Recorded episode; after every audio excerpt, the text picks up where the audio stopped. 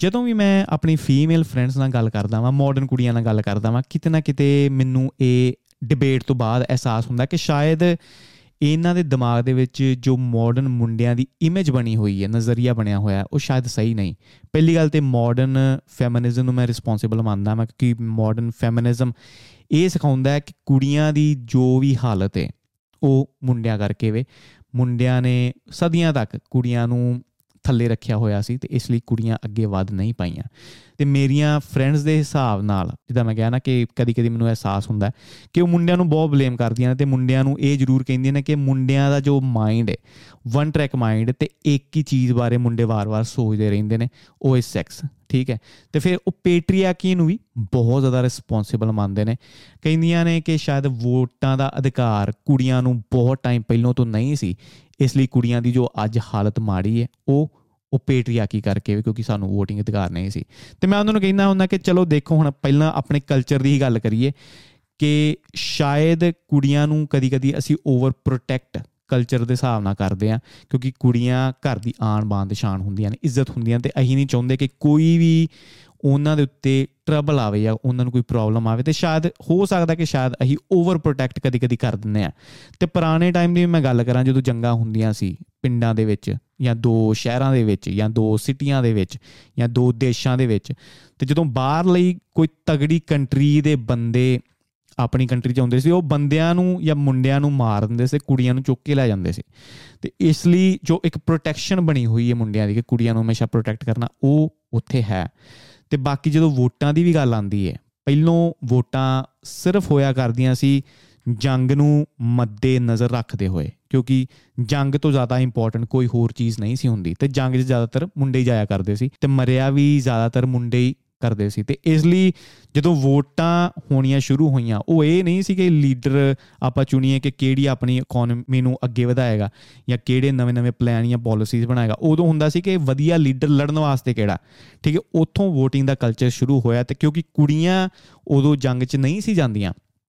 ਇਸ ਲਈ ਮੁੰਡਿਆਂ ਨੇ VOTING ਕਰਨੀ ਸ਼ੁਰੂ ਕੀਤੀ ਬਟ ਅੱਜ ਹੁਣ ਵੋਟਾਂ ਕੁੜੀਆਂ ਵੀ ਕਰਦੀਆਂ ਨੇ ਕਿਉਂਕਿ ਇਕਨੋਮੀ ਦੇ ਵਿੱਚ ਜਾਂ ਅੱਜ ਦੀ ਮਾਡਰਨ ਲਾਈਫ ਸਟਾਈਲ ਦੇ ਵਿੱਚ ਕੁੜੀ ਦਾ ਵੀ ਓਨਾ ਹੀ ਪਾਰਟ ਹੈ ਜਿੰਨਾ ਮੁੰਡੇ ਦਾ ਪਾਰਟ ਹੈ। ਬਟ ਪੁਰਾਣੇ ਟਾਈਮ ਦੇ ਨਾਲ ਆਪਾਂ ਇਹ ਚੀਜ਼ ਨੂੰ ਕੰਪੇਅਰ ਨਹੀਂ ਕਰ ਸਕਦੇ।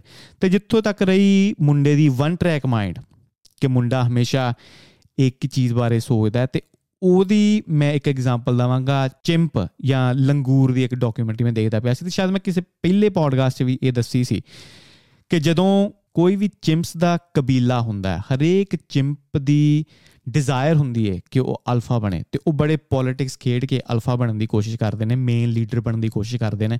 ਉਹਦਾ ਰੀਜ਼ਨ ਹੈ ਦੋ ਰੀਜ਼ਨ ਨੇ। ਪਹਿਲਾ ਰੀਜ਼ਨ ਹੈ ਕਿ ਜਿਹੜਾ ਵੀ ਚਿੰਪ, ਲੰਗੂਰ ਅਲਫਾ ਬਣੇਗਾ, ਉਹਨੂੰ ਸਾਰੀਆਂ ਫੀਮੇਲਸ ਦੀ ਐਕਸੈਸ ਹੋਏਗੀ। ਕੋਈ ਵੀ ਫੀਮੇਲ ਨੂੰ ਡਿਨਾਈ ਨਹੀਂ ਕਰ ਸਕਦੀ ਜਦੋਂ ਮੀਟਿੰਗ ਦੀ ਗੱਲ ਆਉਂਦੀ ਹੈ ਸੈਕਸ ਦੀ ਗੱਲ ਆਉਂਦੀ ਹੈ। ਤੇ ਦੂਜਾ ਰੀਜ਼ਨ ਹੈ ਫੂਡ ਫੂਡ ਸਭ ਤੋਂ ਪਹਿਲਾਂ ਅਲਫਾ ਨੂੰ ਮਿਲਦਾ ਹੁਣ ਅਗਰ ਦੋਵਾਂ ਚੀਜ਼ਾਂ ਦੇ ਵਿੱਚੋਂ ਲੰਗੂਰ ਨੂੰ ਚੁਣਨਾ ਪਏ, ਲੰਗੂਰ ਹਮੇਸ਼ਾ ਸੈਕਸ ਨੂੰ ਪਹਿਲਾਂ ਚੁਣਦਾ ਠੀਕ ਹੈ? ਤੇ ਕਿਉਂਕਿ ਲੰਗੂਰ ਹਿਊਮਨਸ ਦੇ ਸਭ ਤੋਂ ਜ਼ਿਆਦਾ ਨਜ਼ਦੀਕ ਹੈ, ਤੁਸੀਂ ਹਿਸਾਬ ਲਾ ਸਕਦੇ ਹੋ, ਅਗਰ ਚਿੰਪਸ ਦੀ ਇਹ ਸੋਚਣੀ ਹੈ, ਠੀਕ ਹੈ? ਹੁਣ ਮੁੰਡੇ ਸਿਵਲਾਈਜ਼ ਹੋ ਗਏ ਨੇ। ਹੁਣ ਅਸੀਂ ਐਕਟਿਵਲੀ ਇਹ ਚੀਜ਼ਾਂ ਨਹੀਂ ਸੋਚਦੇ, ਇੱਕ ਬਾਇਓਲੋਜੀਕਲ ਟ੍ਰਿਕ ਸਾਡੇ ਉੱਤੇ ਖੇਡੀ ਗਈ ਹੈ। ਹੁਣ ਕੁੜੀਆਂ ਨੂੰ ਰੱਬ ਨੇ ਬੜਾ ਰੈਸ਼ਨਲ ਦਿਮਾਗ ਦਿੱਤਾ ਹੈ। ਕੁੜੀਆਂ ਡਿਸਾਈਡ ਕਰ ਸਕਦੀਆਂ ਕਿਹੜੇ ਮੁੰਡੇ ਨਾਲ ਮੇਟ ਕਰਨਾ ਜਾਂ ਨਹੀਂ ਮੇਟ ਕਰਨਾ ਬਟ ਮੁੰਡਿਆਂ ਦੇ ਕੋਲ ਇਹ ਪਾਵਰ ਨਹੀਂ, ਠੀਕ ਹੈ, ਮੁੰਡੇ ਬੜੇ ਵਨਰੇਬਲ ਨੇ ਜਦੋਂ ਇਦਾਂ ਦੇ ਡਿਸੀਜਨ ਦੀ ਗੱਲ ਆਉਂਦੀ ਹੈ। ਚਲੋ, ਇਹ ਮੈਂ ਥੋੜਾ ਆਫ ਟਰੈਕ ਹੋ ਗਿਆ। ਚਿਮਸ ਦੇ ਉੱਤੇ ਰਵਾਂ ਤੇ ਮੁੰਡਿਆਂ ਦਾ ਦਿਮਾਗ ਕੁੜੀਆਂ ਦੇ ਅਰਾਊਂਡ ਕਿੱਦਾਂ ਚੱਲਦਾ ਉਹਦੇ ਉੱਤੇ ਰਵਾਂ। ਹੁਣ ਪਹਿਲਾਂ ਨਾ ਦੋ ਸਟੋਰੀਆਂ ਮੈਂ ਸ਼ੇਅਰ ਕਰਾਂਗਾ ਐਪੀਸੋਡ ਸ਼ੁਰੂ ਕਰਨ ਤੋਂ ਪਹਿਲਾਂ। ਪਹਿਲੀ ਸਟੋਰੀ ਕਿ ਇੱਕ ਨਾ ਮੇਰਾ ਦੋਸਤ ਹੋਇਆ ਕਰਦਾ ਸੀ ਸਕੂਲ ਦੇ ਵਿੱਚ। ਅਸੀਂ ਪਹਿਲੀ ਦੂਜੀ ਤੋਂ ਇਕੱਠੇ ਪੜ੍ਹੇ 10ਵੀਂ 11ਵੀਂ 12ਵੀਂ ਤੱਕ। ਉਹ ਮੁੰਡਾ ਪੜ੍ਹਾਈ ਲਿਖਾਈ 'ਚ ਬਹੁਤ ਜ਼ਿਆਦਾ ਹੁਸ਼ਿਆਰ ਸੀ। ਖੇਡਾਂ ਦੇ ਵਿੱਚ ਵੀ ਬਹੁਤ ਜ਼ਿਆਦਾ ਹੁਸ਼ਿਆਰ ਸੀ। ਤੇ ਮੇਰੇ ਨਾਲ ਉਹਦਾ ਕੰਪੀਟੀਸ਼ਨ ਹਰੇਕ ਚੀਜ਼ ਦੇ ਵਿੱਚ ਰਹਿਣਾ। ਬਟ ਉਹ ਮੇਰੇ ਤੋਂ ਹਾਈਟ 'ਚ ਵੀ ਛੋਟਾ ਸੀ ਤੇ ਬੜਾ ਫੇਮਸ ਵੀ ਸੀ ਸਕੂਲ ਦੇ ਵਿੱਚ। ਜਿੱਦਾਂ ਮੈਂ ਕਿਹਾ ਕਿ ਹਰੇਕ ਪੱਖੋਂ ਉਹ ਪਰਫੈਕਟ ਸੀ, ਜਿਹਨੂੰ ਕਹਿੰਦੇ ਨਾ ਨੈਚੁਰਲ ਐਥਲੀਟ ਤੇ 10ਵੀਂ ਕਲਾਸ ਜਾਂ 11ਵੀਂ ਕਲਾਸ ਦੇ ਵਿੱਚ ਨਾ ਉਹਨੂੰ ਇੱਕ ਕੁੜੀ ਨਾਲ ਪਿਆਰ ਹੋ ਗਿਆ।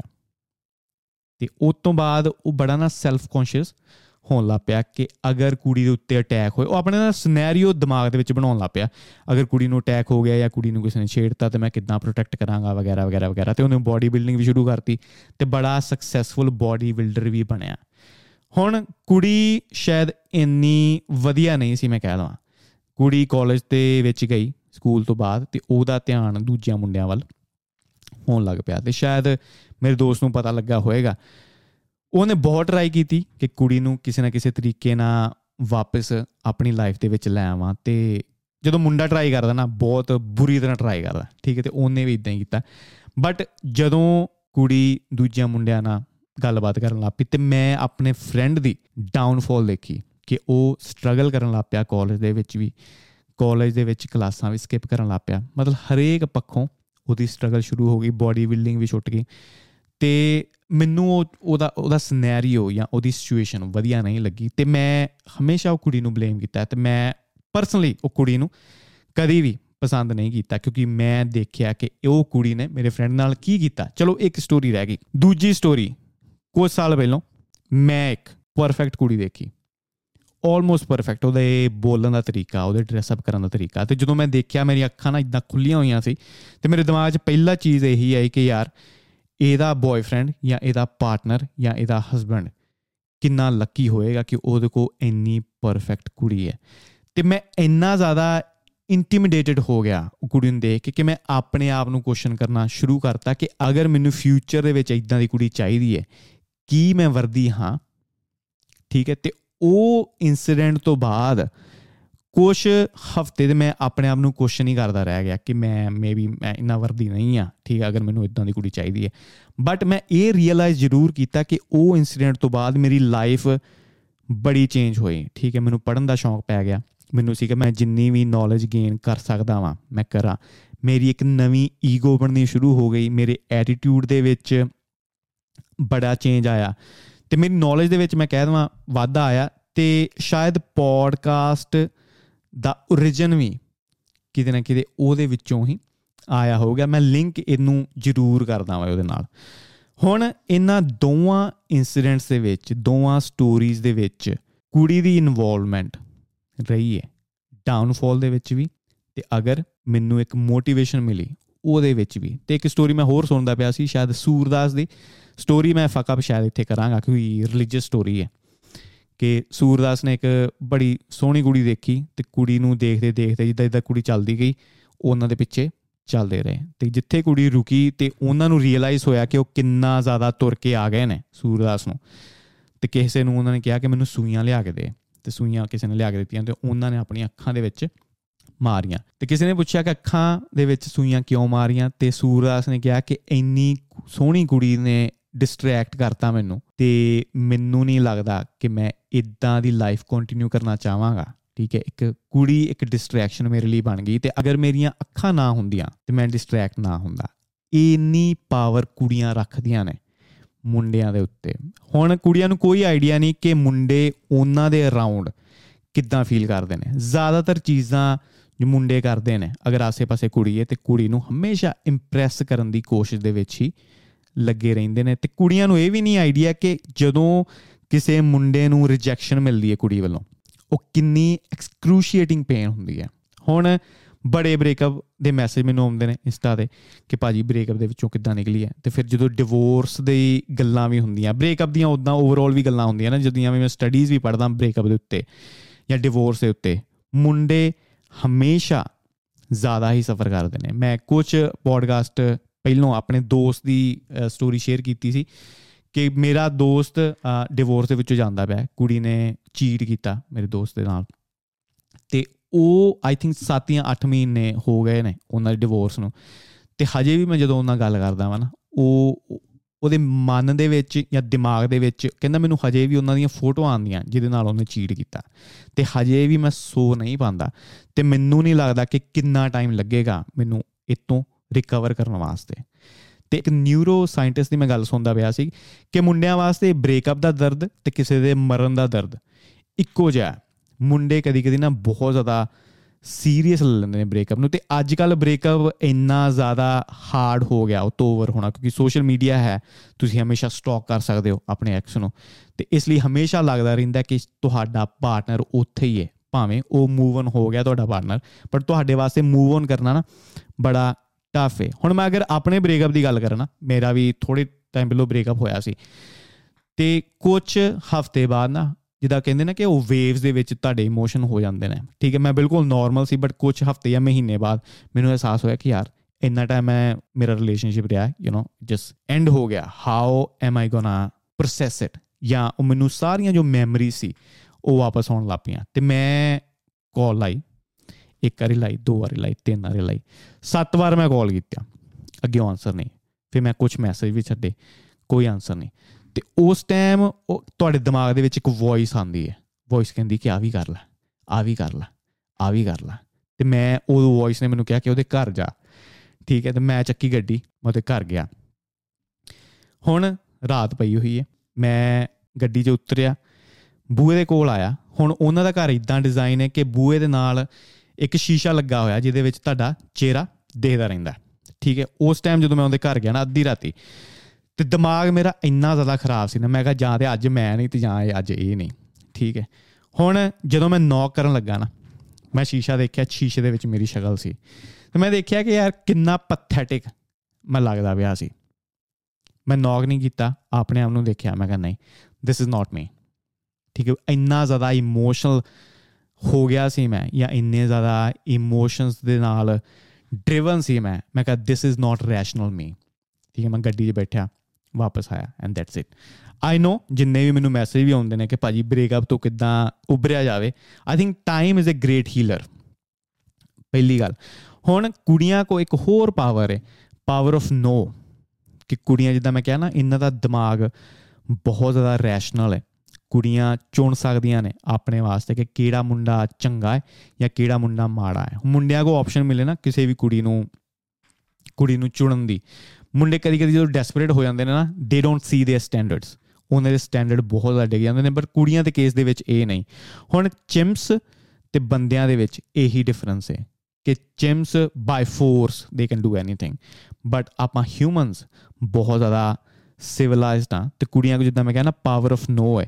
ਹੁਣ ਮੁੰਡੇ ਕਿਉਂਕਿ ਇੰਨਾ ਜ਼ਿਆਦਾ ਡਰਦੇ ਨੇ, ਕੁੜੀਆਂ ਦੀ ਨੋ ਤੋਂ, ਠੀਕ ਹੈ, ਉਹ ਨਹੀਂ ਚਾਹੁੰਦੇ ਕਿ ਕੋਈ ਵੀ ਕੁੜੀ ਉਹਨਾਂ ਨੂੰ ਨੋ ਬੋਲੇ ਕਿਉਂਕਿ ਉਹ ਪੇਨ ਬਹੁਤ ਜ਼ਿਆਦਾ ਦਰਦਨਾਕ ਹੁੰਦਾ ਤੇ ਇਸ ਲਈ ਮੁੰਡੇ ਹਮੇਸ਼ਾ ਆਪਣੇ ਆਪ ਉੱਤੇ ਕੰਮ ਕਰਨ ਦੀ ਕੋਸ਼ਿਸ਼ ਕਰਦੇ ਨੇ। ਹੁਣ ਅਗਰ ਸੋਸਾਇਟੀ ਦੇ ਵਿੱਚ ਹਰੇਕ ਚੀਜ਼ ਤੁਸੀਂ ਦੇਖੋ ਨਾ, ਹਰੇਕ ਮੁੰਡਾ ਆਪਣੇ ਆਪ ਨੂੰ ਪ੍ਰੂਵ ਕਰਨਾ ਚਾਹੁੰਦਾ ਹੈ। ਭਾਵੇਂ ਐਕਟਿਵਲੀ ਕੋਈ ਵੀ ਕਹਿੰਦਾ ਨਾ ਕਿ ਸ਼ਾਇਦ ਅਸੀਂ ਇਹ ਕੰਮ ਕੁੜੀ ਵਾਸਤੇ ਨਹੀਂ ਕਰਨ ਦੇ, ਫਿਰ ਮੈਂ ਕਹਾਂ, ਇਹ ਬਾਇਓਲੋਜੀਕਲ ਡਰਾਈਵ ਹੈ ਆਪਣੀ ਸਕਸੈਸਫੁਲ ਹੋਣਾ ਤੇ ਸਕਸੈਸਫੁਲ ਕਿਉਂ ਹੋਣਾ ਤਾਂ ਕਿ ਤੁਹਾਨੂੰ ਇੱਕ ਮੇਟ ਵਧੀਆ ਮਿਲ ਜਵੇ। ਡੀਪ ਡਾਊਨ ਆਪਾਂ ਹਜੇ ਹਜੇ ਵੀ ਚਿੰਪੀ ਆ ਹਜੇ ਵੀ ਆਪਾਂ ਅਲਫਾ ਬਣਨ ਦੀ ਹੀ ਕੋਸ਼ਿਸ਼ ਕਰਦੇ ਪਏ ਆ ਕਿਉਂਕਿ ਆਪਾਂ ਸਿਵਲਾਈਜ਼ਡ ਹੋ ਗਏ ਆ ਆਪਾਂ ਚਿੰਪਸ ਵਾਲੇ ਕੈਰੈਕਟਰ ਸ਼ੋ ਨਹੀਂ ਕਰਦੇ। ਡੀਪ ਡਾਊਨ ਆਪਾਂ ਹਜੇ ਵੀ ਇੱਕ ਵਧੀਆ ਮੇਟ ਦੀ ਚਾਹਤ ਦੇ ਵਿੱਚ ਆ। ਤੇ ਇਸ ਲਈ ਜੋ ਵੀ ਚੀਜ਼ਾਂ ਆਪਾਂ ਕਰਦੇ ਆ ਸਕਸੈਸਫੁਲ ਹੋਣ ਵਾਸਤੇ ਜਾਂ ਕਿਸੇ ਤੋਂ ਅੱਗੇ ਨਿਕਲਣ ਵਾਸਤੇ ਮੁੰਡਿਆਂ ਦੇ ਵਿੱਚ ਜੋ ਕੰਪੀਟੀਸ਼ਨ ਵੀ ਹੁੰਦਾ,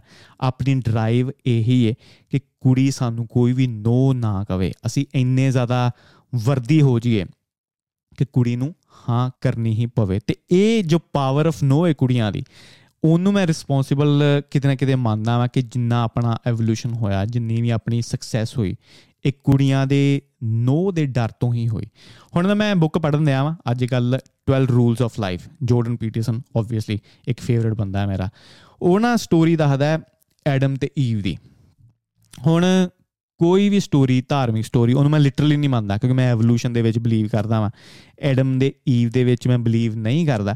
ਬਟ ਮੈਂ ਇਹ ਜ਼ਰੂਰ ਮੰਨਦਾ ਵਾਂ ਕਿ ਜੋ ਬਾਈਬਲ ਦੇ ਵਿੱਚ ਜਾਂ ਬਾਣੀ ਦੇ ਵਿੱਚ ਜਾਂ ਗੀਤਾ ਦੇ ਵਿੱਚ ਸਟੋਰੀਜ਼ ਨੇ ਉਹ ਮੈਟਾਫੋਰੀਕਲ ਨੇ, ਉਹ ਲਿਟਰਲ ਸਟੋਰੀਆਂ ਨਹੀਂ। ਹੁਣ ਐਡਮ ਤੇ ਈਵ ਦੀ ਸਟੋਰੀ ਕੀ ਹੈ ਕਿ ਈਵ ਨੇ ਫਲ ਖਾਦਾ ਕਿਉਂਕਿ ਉਹਨਾਂ ਨੂੰ ਦੱਸਿਆ ਗਿਆ ਸੀ ਕਿ ਫਲ ਨਹੀਂ ਖਾਣਾ ਤੁਸੀਂ। ਜੋ ਮਰਜ਼ੀ ਗਾਰਡਨ ਦੇ ਵਿੱਚ ਤੁਸੀਂ ਘੁੰਮੋ, ਫਿਰੋ ਨਜ਼ਾਰੇ ਲਓ ਬਟ ਤੁਸੀਂ ਫਲ ਨਹੀਂ ਖਾਣਾ। ਈਵ ਨੇ ਫਲ ਖਾਦਾ ਤੇ ਉਸ ਤੋਂ ਬਾਅਦ ਉਹਨੇ ਕਨਵਿੰਸ ਕੀਤਾ ਐਡਮ ਨੂੰ ਕਿ ਤੂੰ ਵੀ ਫਲ ਖਾ, ਬੜਾ ਵਧੀਆ। ਤੇ ਹੁਣ ਫਲ ਨੇ ਕੀ ਕੀਤਾ ਕਿ ਉਹਨਾਂ ਨੂੰ ਕੌਨਸ਼ੀਅਸ ਕਰਤਾ। ਠੀਕ ਹੈ, ਉਹਨਾਂ ਨੂੰ ਅਵੇਅਰ ਕਰਤਾ, ਉਹਨਾਂ ਨੂੰ ਨੌਲੇਜ ਬੜੀ ਹੋ ਗਈ ਤੇ ਫਲ ਖਾਣ ਤੋਂ ਪਹਿਲਾਂ ਉਹਨਾਂ ਨੂੰ ਲੱਗਾ ਯਾਰ ਅਸੀਂ ਨੰਗੇ ਆ। ਜਿੱਦਾਂ ਹੁਣ ਦੇਖੋ ਸਾਰੇ ਐਨੀਮਲ ਆਲਮੋਸਟ ਸਾਰੇ ਨੰਗੇ ਨੇ ਬਟ ਕੋਈ ਵੀ ਰੀਅਲਾਈਜ਼ ਨਹੀਂ ਕਰਦਾ ਕਿ ਉਹਨਾਂ ਨੇ ਕੱਪੜੇ ਪਾਉਣੇ ਨੇ। ਬਟ ਐਡਮ ਤੇ ਈਵ ਨੇ ਕਿਹਾ ਫਲ ਖਾ ਕੇ, ਯਾਰ ਅਸੀਂ ਨੰਗੇ ਆ ਯੂ نو ਅਸੀਂ ਕੱਪੜੇ ਪਾ ਲਈਏ। ਇਹ ਪਹਿਲੀ ਰੀਅਲਾਈਜੇਸ਼ਨ ਹੋਈ। ਫਿਰ ਰੱਬ ਨਾ ਰੋਜ਼ ਵਾਕ ਕਰਦਾ ਹੁੰਦਾ ਸੀ ਸ਼ਾਮਾਂ ਨੂੰ ਐਡਮ ਦੇ ਨਾਲ। ਤੇ ਰੱਬ ਨੇ ਐਡਮ ਦੇ ਨਾਲ ਗੱਲਬਾਤ ਕਰਦੇ ਆ ਵਾਕ ਦੇ ਕਰਦੇ ਆ, ਕਿਹਾ ਕਿ ਯਾਰ ਐਡਮ ਤੇਰੀ ਨਾ ਥੋੜੀ ਜੀ ਬਾਡੀ ਲੈਂਗੁਏਜ ਥੋੜੀ ਔਕਵਰਡ ਜੀ ਹੈ ਕਿ ਤੂੰ ਕੁਝ ਕੀਤਾ ਜੋ ਤੈਨੂੰ ਨਹੀਂ ਸੀ ਕਰਨਾ ਚਾਹੀਦਾ। ਐਡਮ ਨੇ ਕਿਹਾ ਕਿ ਯਾਰ ਮੈਂ ਫਲ ਖਾਦਾ ਬਟ ਜਿਹੜਾ ਮੈਂ ਫਲ ਖਾਦਾ ਉਹਦਾ ਕਸੂਰ ਹੈ ਈਵ ਦਾ। ਈਵ ਨੇ ਮੈਨੂੰ ਕਨਵਿੰਸ ਕੀਤਾ ਉਹ ਫਲ ਖਾਣ ਵਾਸਤੇ ਤੇ ਮੈਂ ਰੱਬਾ ਤੈਨੂੰ ਵੀ ਬਲੇਮ ਕਰਦਾ ਵਾਂ, ਕਿਉਂਕਿ ਤੂੰ ਈਵ ਬਣਾਈ, ਠੀਕ ਹੈ, ਫਿਰ ਈਵ ਨੇ ਮੈਨੂੰ ਕਨਵਿੰਸ ਕੀਤਾ ਫਲ ਖਾਣ ਵਾਸਤੇ ਤੇ ਮੈਂ ਤੁਹਾਨੂੰ ਦੋਵਾਂ ਨੂੰ ਬਲੇਮ ਕਰਦਾ ਵਾਂ। ਤੇ ਇਹਦੇ ਵਿੱਚ ਜੋ ਇੱਕ ਮੈਟਾਫੋਰਿਕਲ ਸਟੋਰੀ ਮੈਂ ਦੇਖਦਾ ਵਾਂ, ਜਾਂ ਜੋ ਰੀਅਲ ਲਾਈਫ ਦੇ ਵਿੱਚ ਮੈਨੂੰ ਇੰਪਲੀਮੈਂਟ ਕਰਦਾ ਵਾਂ, ਕਿ ਪਹਿਲੀ ਗੱਲ ਤੇ ਕੁੜੀ ਹਮੇਸ਼ਾ ਪਹਿਲੋਂ ਮੈਚੁਰ ਹੁੰਦੀ ਹੈ ਮੁੰਡੇ ਨਾਲੋਂ। 2 ਜਾਂ 3 ਸਾਲ ਅਗਰ ਸੇਮ ਏਜ ਦੇ ਨੇ ਨਾ, ਕੁੜੀ ਹਮੇਸ਼ਾ ਜ਼ਿਆਦਾ ਮੈਚੁਰ ਹੋਏਗੀ ਮੁੰਡੇ ਨਾਲੋਂ।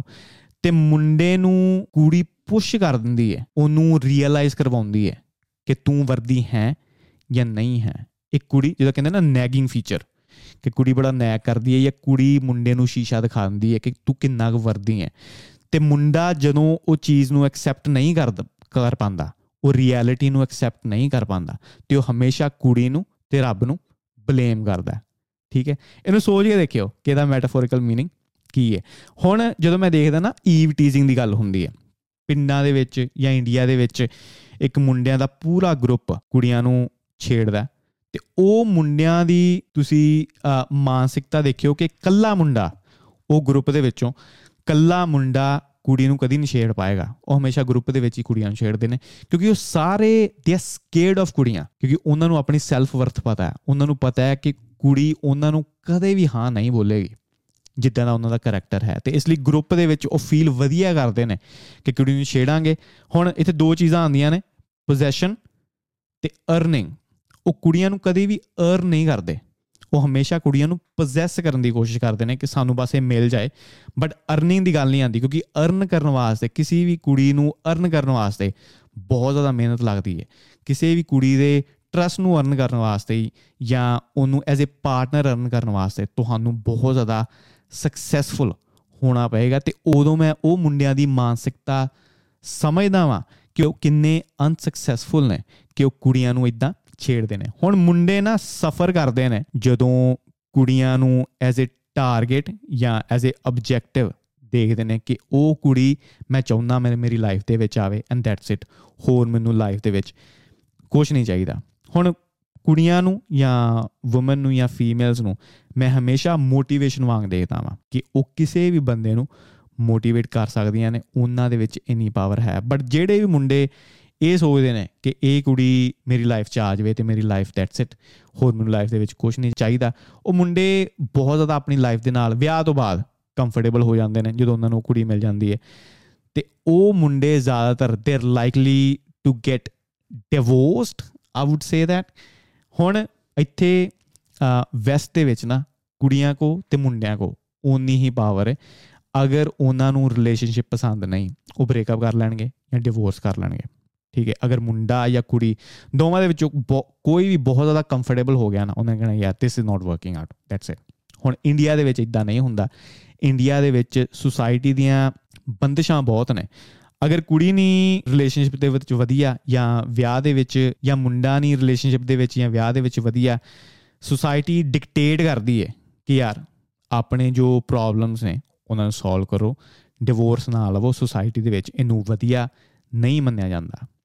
ਹੁਣ ਅਗਰ ਇੰਡੀਆ ਦੇ ਵਿੱਚ ਵੀ ਇਹ ਬੰਦਸ਼ਾਂ ਟੁੱਟ ਜਾਣ ਸੁਸਾਇਟੀ ਦੀਆਂ, ਤੇ ਉੱਥੇ ਵੀ ਡਿਵੋਰਸ ਰੇਟ ਬਹੁਤ ਹੋਣ ਕਿਉਂਕਿ ਮੈਨੂੰ ਪਤਾ ਹੈ, ਮੈਂ ਦੇਖੇ ਵੀ ਨੇ ਇਦਾਂ ਦੇ ਕਪਲ ਕਿ ਵਿਆਹ ਤੋਂ ਪਹਿਲਾਂ ਮੁੰਡੇ ਨੇ ਕੁੜੀ ਵਾਸਤੇ ਬਹੁਤ ਕੁਝ ਕੀਤਾ ਤੇ ਵਿਆਹ ਤੋਂ ਬਾਅਦ ਇਟ ਜਸਟ ਯੂ نو ਸਾਡਾ ਹੁਣ ਵਿਆਹ ਹੋ ਗਿਆ ਐਂਡ ਦੈਟਸ ਇਟ ਮੁੰਡਿਆਂ ਦੀ ਗੋਗੜ ਬਹੁਤ ਜ਼ਿਆਦਾ ਨਿਕਲੀ ਹੁੰਦੀ ਹੈ, ਜਾਂ ਮੁੰਡੇ ਆਪਣੇ ਆਪ ਵੱਲ ਧਿਆਨ ਨਹੀਂ ਦਿੰਦੇ, ਜਾਂ ਮੁੰਡੇ ਕੁੜੀ ਵੱਲ ਉਹਨਾਂ ਧਿਆਨ ਨਹੀਂ ਦਿੰਦੇ, ਜੋ ਪਹਿਲੋਂ ਵਿਆਹ ਤੋਂ ਪਹਿਲਾਂ ਲਾਈਫ ਸੀ ਵਿਆਹ ਤੋਂ ਬਾਅਦ ਬਿਲਕੁਲ ਅਪਸਾਈਡ ਡਾਊਨ ਹੋ ਜਾਂਦੀ ਹੈ। ਹੁਣ ਜਦੋਂ ਮੈਂ ਕਹਿੰਦਾ ਵਾਂ ਕਿ ਕੁੜੀਆਂ ਇੱਕ ਮੋਟੀਵੇਸ਼ਨ ਸਰਵ ਕਰਦੀਆਂ ਨੇ ਮੁੰਡੇ ਦੀ ਲਾਈਫ ਦੇ ਵਿੱਚ, ਹੁਣ ਕੁੜੀਆਂ 'ਚ ਨਾ ਉਹ ਨੈਗਿੰਗ ਫੀਚਰ ਹੁੰਦਾ ਨਾ ਕਿ ਮੁੰਡਾ ਕੰਫਰਟੇਬਲ ਹੋਏ, ਉਹਨੂੰ ਆ ਕੇ ਕੁਝ ਨਾ ਕੁਝ ਬੋਲਦੇ ਰਹਿਣਾ।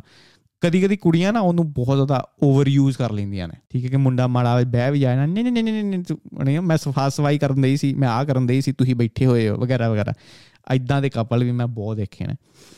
ਤੇ ਉਹ ਫੀਚਰ ਨੂੰ ਵੀ ਕੁੜੀਆਂ ਨੂੰ ਵੀ ਥੋੜਾ ਜਿਹਾ ਕੰਟਰੋਲ ਕਰਨਾ ਚਾਹੀਦਾ ਆਈ ਫੀਲ ਲਾਈਕ ਠੀਕ ਹੈ? ਉਹ ਬੜਾ ਵਧੀਆ ਫੀਚਰ ਹੈ ਮੁੰਡੇ ਨੂੰ ਆਪਣੇ ਪੈਰ ਦੇ ਉੱਤੇ ਖੜੇ ਰੱਖਣ ਵਾਸਤੇ ਬਟ ਉਹਦੀ ਅੱਜ ਕੱਲ ਆਈ ਫੀਲ ਲਾਈਕ ਕਿ ਓਵਰ ਯੂਜ਼ ਉਹਦਾ ਬਹੁਤ ਹੁੰਦਾ ਪਿਆ। ਅਗਰ ਕੁੜੀਆਂ ਸਿਰਫ ਮੋਟੀਵੇਸ਼ਨ ਨੇ ਟਾਰਗੇਟ ਨਹੀਂ, ਤੇ ਫਿਰ ਟਾਰਗੇਟ ਕੀ ਹੈ? ਆਈ ਫੀਲ ਲਾਈਕ ਜਿੱਦਾਂ ਕਹਿੰਦੇ ਨੇ ਕਿ ਹਰੇਕ ਚਮਕਦੀ ਚੀਜ਼ ਸੋਨਾ ਨਹੀਂ ਹੁੰਦੀ।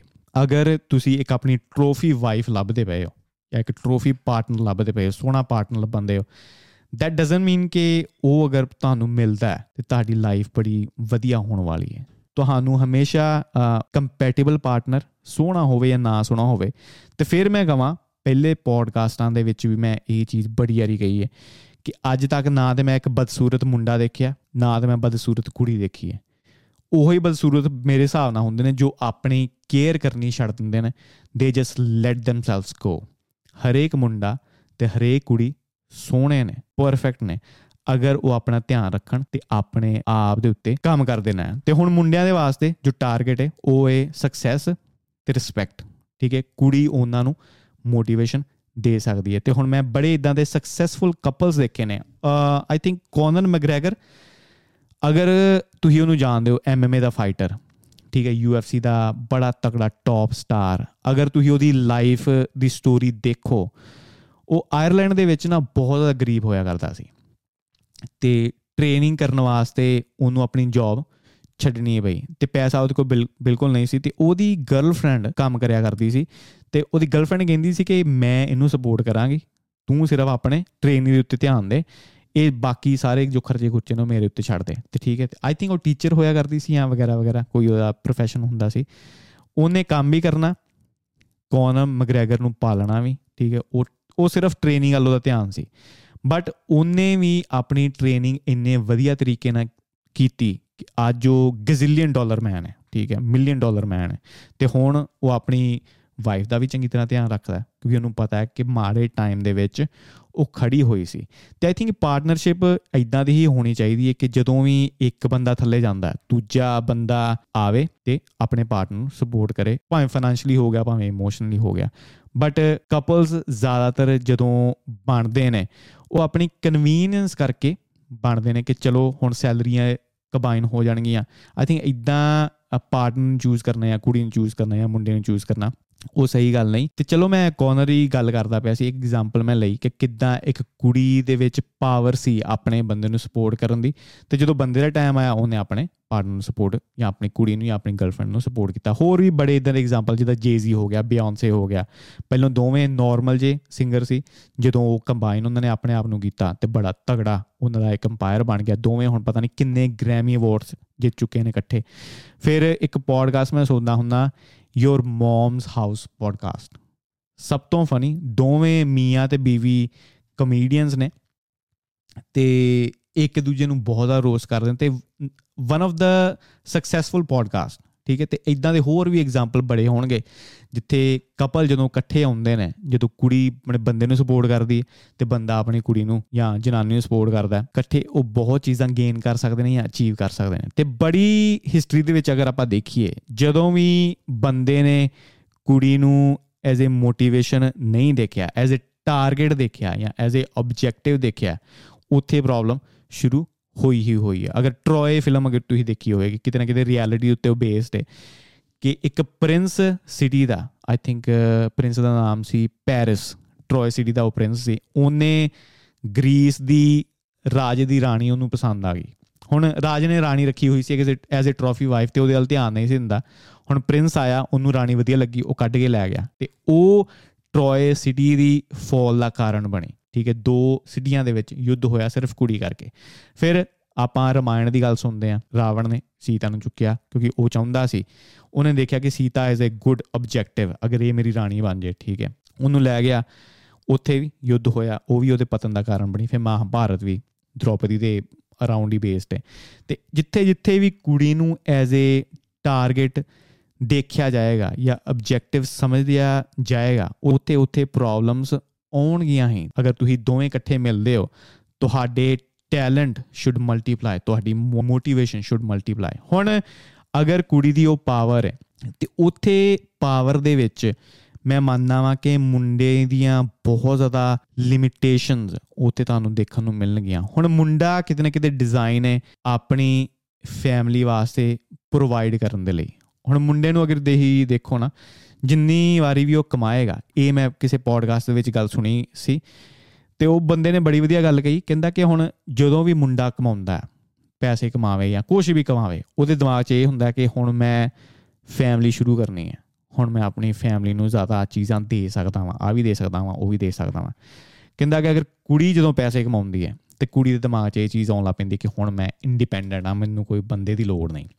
ਕਹਿੰਦਾ, ਇਹ ਸਿਰਫ ਡਿਫਰੈਂਸ ਹੈ ਮੁੰਡੇ ਦੇ ਕੁੜੀ ਦੇ ਵਿੱਚ ਜਦੋਂ ਪੈਸੇ ਉਹ ਕਮਾਉਂਦੇ ਨੇ। ਕਹਿੰਦਾ, ਇਹ ਚੀਜ਼ ਕਦੀ-ਕਦੀ ਮੁੰਡੇ ਦੇ ਪਤਨ ਦਾ ਕਾਰਨ ਵੀ ਬਣ ਜਾਂਦੀ ਹੈ ਹੁਣ ਮੁੰਡਾ ਨਾ ਜ਼ਿਆਦਾ ਕੰਪਲੇਨ ਬਹੁਤ ਘੱਟ ਕਰਦਾ, ਘਰ ਦੇ ਵਿੱਚ ਵੀ। ਕੁੜੀਆਂ ਆਬਵੀਅਸਲੀ ਬਹੁਤ ਜ਼ਿਆਦਾ ਕੰਪਲੇਨ ਕੰਪਲੇਨ ਕਰਦੀਆਂ। ਮੈਂ ਰਿਲੇਸ਼ਨਸ਼ਿਪ ਦੇ ਵਿੱਚ ਰਿਹਾ ਵਾਂ ਤੇ ਬਹੁਤ ਟਾਈਮ ਅਸੀਂ ਉਹਦੀ ਪ੍ਰੋਬਲਮਸ ਤੇ ਹੀ ਜ਼ਿਆਦਾ ਤਵੱਜੋ ਦਿਆ ਕਰਦੇ ਸੀ ਤੇ ਜ਼ਿਆਦਾਤਰ ਰਿਲੇਸ਼ਨਸ਼ਿਪ ਦੇ ਵਿੱਚ ਇਹੀ ਹੁੰਦਾ ਕਿ ਕੁੜੀ ਦੀ ਪ੍ਰੋਬਲਮ ਸਭ ਤੋਂ ਟੌਪ ਦੀ ਪ੍ਰਾਇੋਰਟੀ ਹੈ ਤੇ ਮੁੰਡੇ ਦੀ ਪ੍ਰੋਬਲਮ ਡਸਨਟ ਮੈਟਰ ਹੁਣ ਅਗਰ ਤੁਸੀਂ ਕਿਸੇ ਕੁੜੀ ਦੇ ਨਾਲ ਆਰਗੂਮੈਂਟ ਕਰਦੇ ਹੋ ਰਿਲੇਸ਼ਨ ਦੇ ਵਿੱਚ देयर इज नो ਚਾਂਸ ਕਿ ਤੁਸੀਂ ਉਹ ਆਰਗੂਮੈਂਟ ਜਿੱਤੋਗੇ ਕੁੜੀ ਦੀ ਟੈਂਡੈਂਸੀ ਹੈ ਕਿ ਕੁੜੀ ਪਤਾ ਨਹੀਂ ਕਿੱਥੋਂ ਕਿੱਥੋਂ ਲਿਆ ਕੇ ਤੁਹਾਡੇ ਅੱਗੇ ਪੁਆਇੰਟ ਰੱਖੇਗੀ ਤੇ ਮੁੰਡਾ ਇਹ ਚੀਜ਼ਾਂ ਜਿੱਦਾਂ ਮੁੰਡੇ ਦਾ ਹੈ ਨਾ ਵਨ ਟਰੈਕ ਮਾਈਂਡ ਜ਼ਿਆਦਾ ਸੋਚਦਾ ਵੀ ਨਹੀਂ ਮੁੰਡਾ ਵਿਚਾਰਾ ਸਿਰਫ ਆਰਗੂਮੈਂਟ ਦੇ ਵਿੱਚ ਚੁੱਪਚਾਪ ਹੀ ਰਹਿੰਦਾ ਫਿਰ ਹੁਣ ਕੁੜੀ ਵਾਸਤੇ ਕਿਉਂਕਿ ਮੁੰਡਾ ਨਾ ਹਮੇਸ਼ਾ ਡਰਦਾ ਹੈ ਕਿ ਰਿਲੇਸ਼ਨਸ਼ਿਪ ਟੁੱਟ ਨਾ ਜਾਵੇ ਕਿਉਂਕਿ ਮੁੰਡੇ ਵਾਸਤੇ ਡੇਟਿੰਗ ਫਿਰ ਤੋਂ ਸ਼ੁਰੂ ਕਰਨਾ ਜਾਂ ਇੱਕ ਨਵੀਂ ਪਾਰਟਨਰ ਲੱਭਣਾ ਬਹੁਤ ਔਖਾ ਹੈ ਬਟ ਕੁੜੀਆਂ ਵਾਸਤੇ ਇਹ ਬਹੁਤ ਜ਼ਿਆਦਾ ਈਜ਼ੀ ਹੈ। ਤੇ ਮੁੰਡਾ ਨਹੀਂ ਚਾਹੁੰਦਾ, ਮੁੰਡਾ ਨਾ ਹਮੇਸ਼ਾ ਡਰਦਾ